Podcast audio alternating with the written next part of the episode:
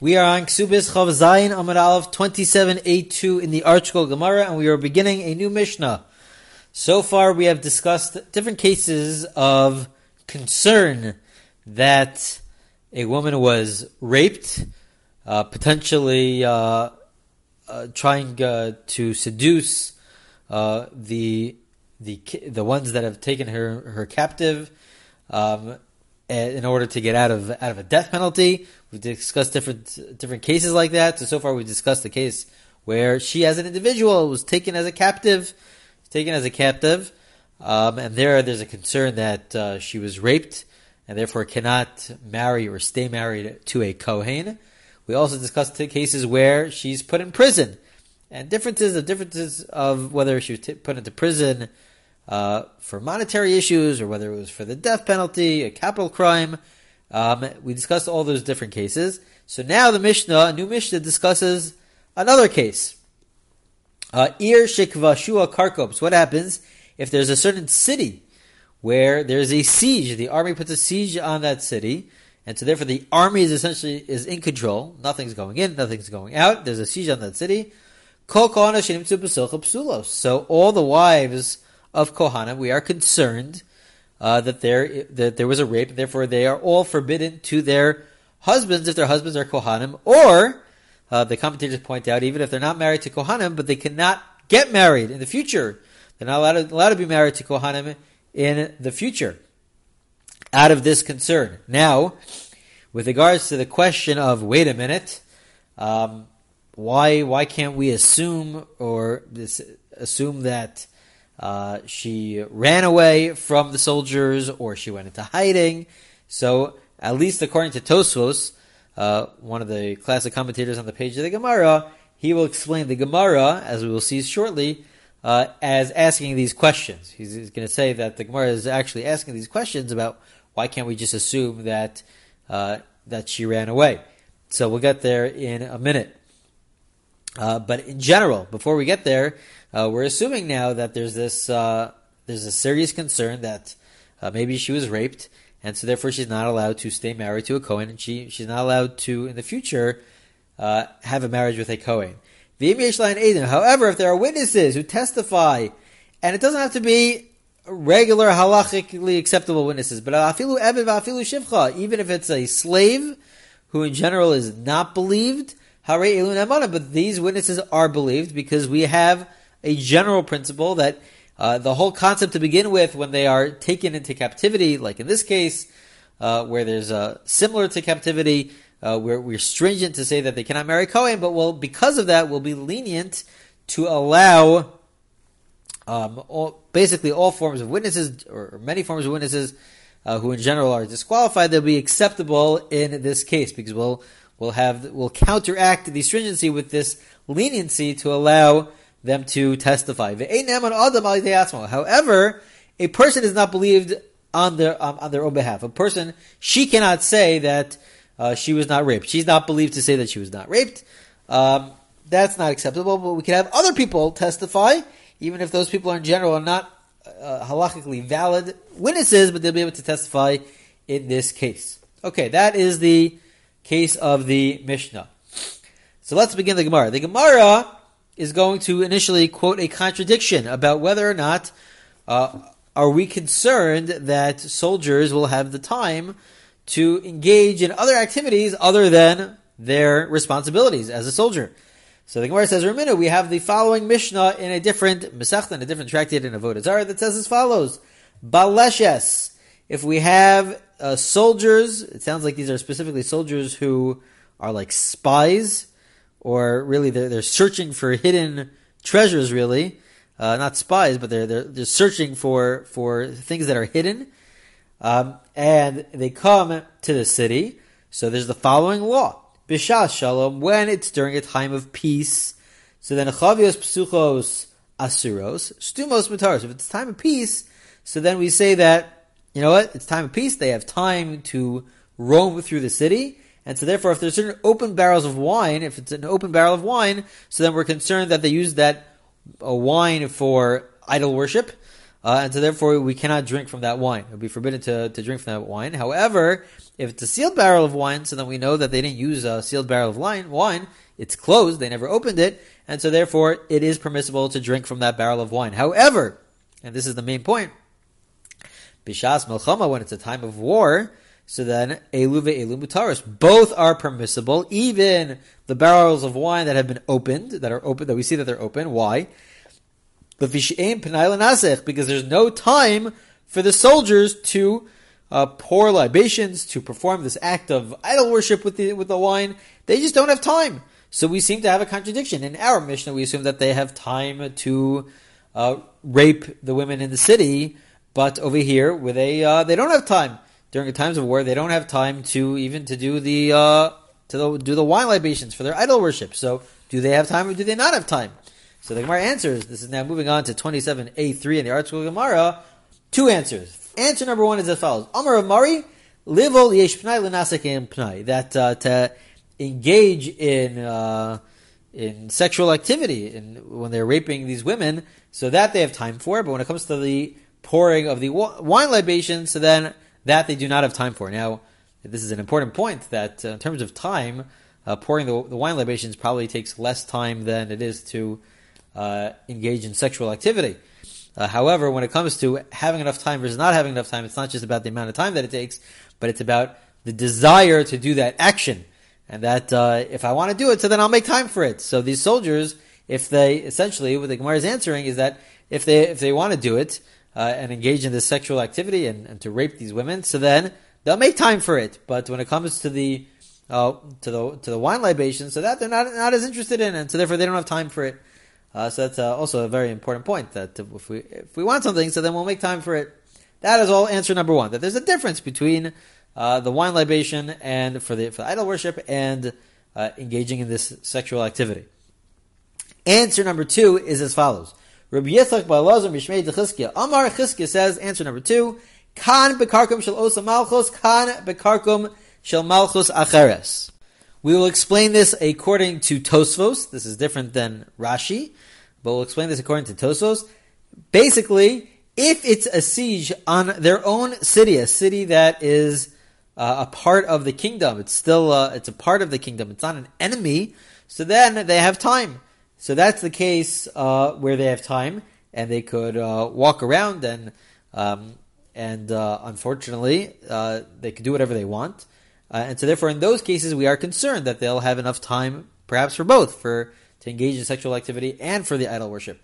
But when it's they put a siege on a different kingdom, so there's always this concern. They're always nervous and scared of the enemy coming and attacking them. So then they don't have time, uh, really, for either.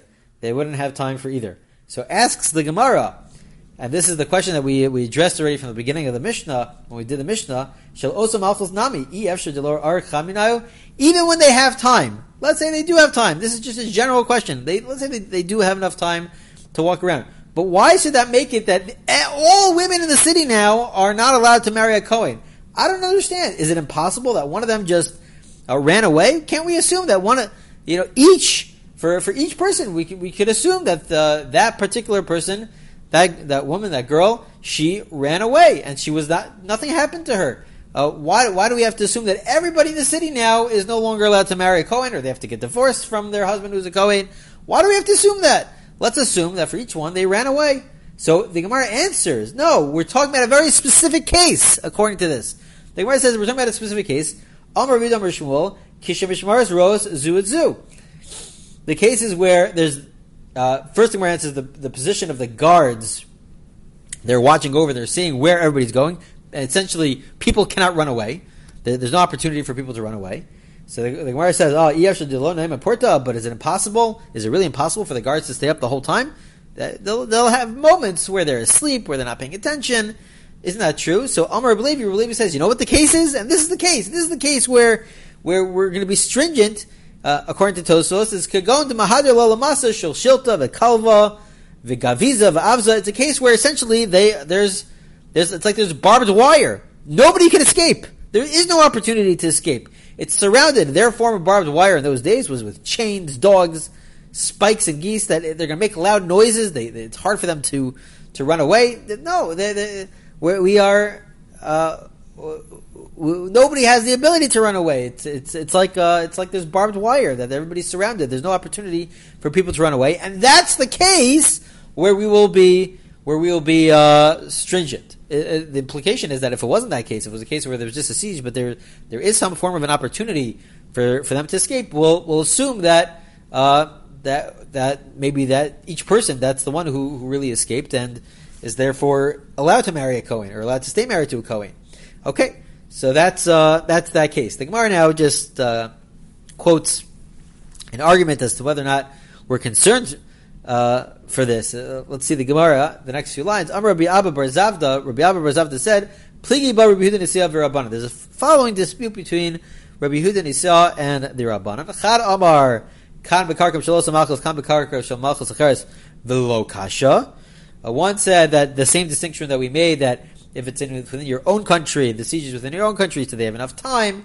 So that's when we're concerned. But if it's a different country, the enemy is always always this fear that the enemy will always attack. So therefore, they don't have enough time. So he never v'lo kasha They never that first opinion didn't have difficulties at all about uh, about whether or not uh, she could run away. But the other opinion, v'chad kasha kolhani, the other per- person had had these questions, and they answered, Mishani could go into Mahadule Lamasa, Shoshilta, Vakalba, Vagavza, Va'avza. That the answer was that no, even though you would think that, that she could run away, uh, but they were basically surrounded and uh, guarded, and uh, there was no opportunity for them to run away because they essentially had their form of barbed wire. Okay, that's that's what the Gemara says. Okay, so that's all with regards to whether or not she could escape. Could she escape the city? Maybe maybe this is a person who escaped the city. The Gemara now asks a slightly different question. A slightly different question. Uh, Amar Rav Idi bar Amar Yitzchak bar Ashayan, Im Yesha Machboa Achas, Matzelas al Kohanas Kulan. Essentially, the Gemara asks that, well, if in the city, okay, fine, we explained why they can't escape the city because there's barbed wire. It's impossible for them to escape the city. But maybe there's a hiding place. Maybe there's a hiding place, and we could assume uh, that for each person individually, we could assume that each one was in that hiding space so that they weren't uh, raped. They weren't taken advantage of and they weren't raped. Why can't we assume for each one that they were in that hiding space? And so that's the question of the Gemara. It is interesting, Tosfos notes that it is interesting that it, the Gemara takes it as a given that if they had the opportunity to run away, if they had the opportunity to run away, so then we would say that, you know what, they, they ran away and therefore they're permissible to a Kohen. But when it comes to the hiding place, the Gemara presents it as a question. Uh, could we assume that they went into this hiding place? Why, why do they have it as a question? But when it comes to running away, it's not a question. So he explains. Tosfos himself addresses this, and he explains uh, that uh, if when it comes to running away, if somebody has the opportunity to run away, so then they're for sure going to attempt to run away. They will for sure run away. Um, however, when it comes to a hiding place, so it could be that they just don't know about the hiding place, or they don't want to take such a risk. What happens if they do go into hiding and someone catches them?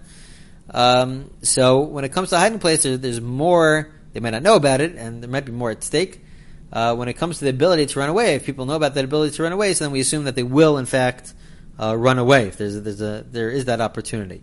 So, but so it's a question when it comes to hiding. Could we assume that everybody was in that hiding place?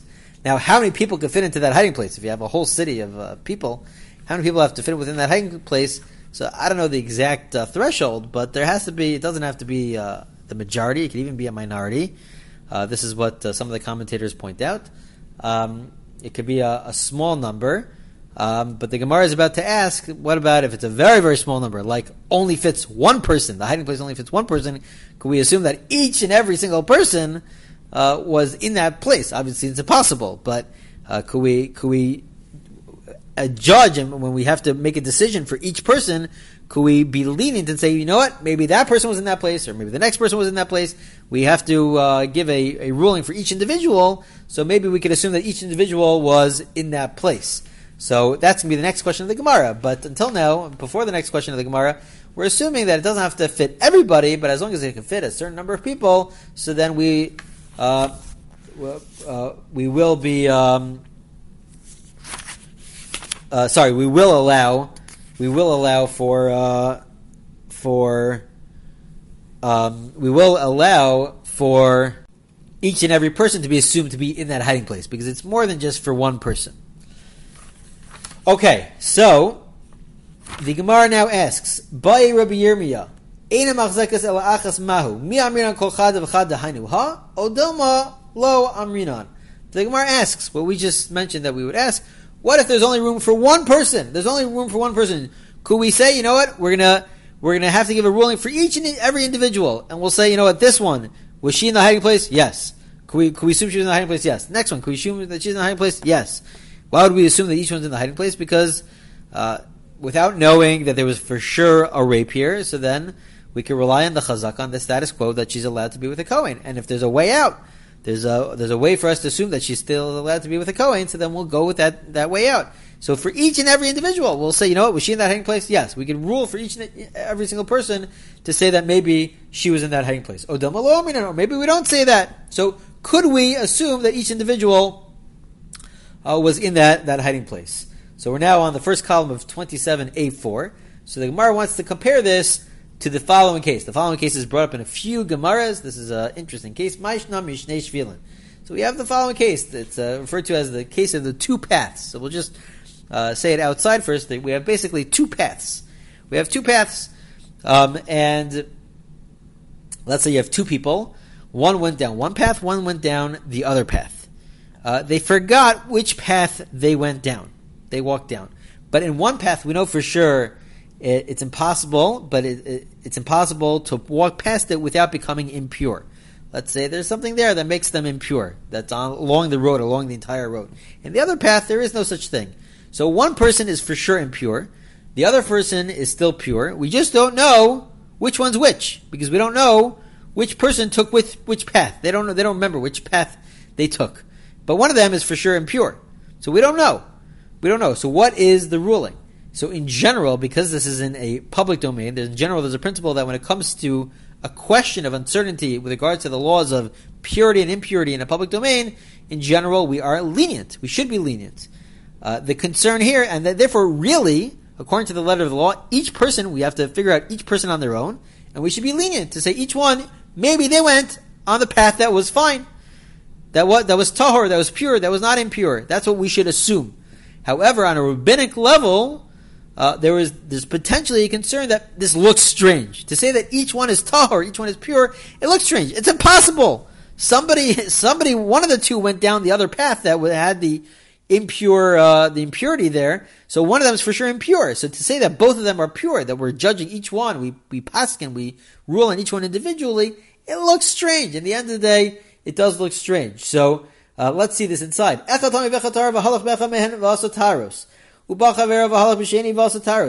Omer. So what happens if you have these two people, right? Each one walks down one of the paths and then touches something else. So we're trying to figure out is that other thing impure or not. Rabbi Yehuda says. Rabbi Yehuda says, if each person asks individually, they ask uh, the Din, they ask the court, uh, is the thing that I touched is it pure? Is it impure? We'll say it's pure because we could be tola, we could uh, assume that he went down the other path because that's the concept of a, a, an uncertainty in a public domain. We can be lenient. If the next person asks later, we'll be lenient to him as well. However, on a rabbinic level, if they both ask, ask at the same time, so then we have to be stringent because it looks strange. It looks weird because for sure one of them went down the path that was impure. Rabbi Yossi Omer, Rabbi Yossi argues in Rabbi Yehuda and says, no, ben kach ben kach man. Even if they ask one after the other, they are both impure. Now, what does that mean? So the Gemara qualifies this. So let's see the rest of the Gemara. What's really going on here? Everybody agrees that if they ask at the same time, these two people ask at the same time, that they're both impure because it looks strange. On a rabbinic level, this looks strange to say that they're both pure, therefore we have to assume, we have to rule that they're both impure. However, if they come one after another, everybody agrees that they're both pure. If they ask one after another, everybody agrees that they're both pure. What is the whole argument about? Where you have one person who asks about themselves, they get a ruling, and they themselves, that same person asks about their friend. They want to now know about their friend. So mar So that's where the argument exists. One opinion says that's comparable to asking all at once, both of them being present and asking at once, where we say we have to be stringent because it looks strange. This is one person asking about himself and his friend, so then we have to be stringent. The other opinion says that no, this is equivalent to asking one after another because technically he asked one after another. So uh, it's the same person asking, but he asked first about himself, then he asked about his friend. So therefore, we would have to, we could be, we could be lenient. That's, that's what the argument is about. But the point is, this is where the whole question is. V'hachanami came into Shari Lulukulu, kibas achas nami. The Gemara asks, in our case, when we're ruling on all the women of the city, to assume that each one was in this hiding place, we're, we're ruling on each one individually, that is equivalent to uh, a case where we, two people are coming uh, together, uh, to, uh, to ask the question where we should be stringent. We should be stringent, at least on a rabbinic level, we have to be stringent because it looks strange for us to say that each of these women was in this hiding spot. It's impossible. Only one could be in that hiding spot. There's only room for one. So it looks strange. It could be that on a biblical level, Meikar din by the letter of the law, we, because we have to rule each one individually, we can be lenient, but in the end of the day, it looks strange. So, uh, so how to, so, so we should really be stringent in this case. So Gemara says, no, perhaps there's even room for leniency. There's a big difference between the two cases. When it comes to the two paths, where one person went on one path, one person went on the other path, somebody for sure with certainty became impure. Somebody had to become impure. So for us to rule all at the same time that both of them are pure, that is very strange. But when it comes to the women in the city, so we don't even know. This is, there's a concern that somebody was raped. It's a concern. We don't know with certainty if anybody was raped. So to make a ruling to say everybody is, is, is allowed to stay married to their Kohen, they can marry a Kohen, it's not, as, it's not, it's not as strange because it's possible. Still is, there's a hiding place for one person, but it's possible that nobody was raped. It certainly is possible, so it's not such a strange ruling. So therefore, one could entertain the possibility to say even if there's a hiding spot for one person, that will allow us to be lenient for everybody in the city. Everybody in the city would be allowed to marry a, or stay married to a Kohen. Okay, we are on the bottom of Chav Zayin Amud Aleph 27a on the last line, and we'll continue this discussion in the next recording.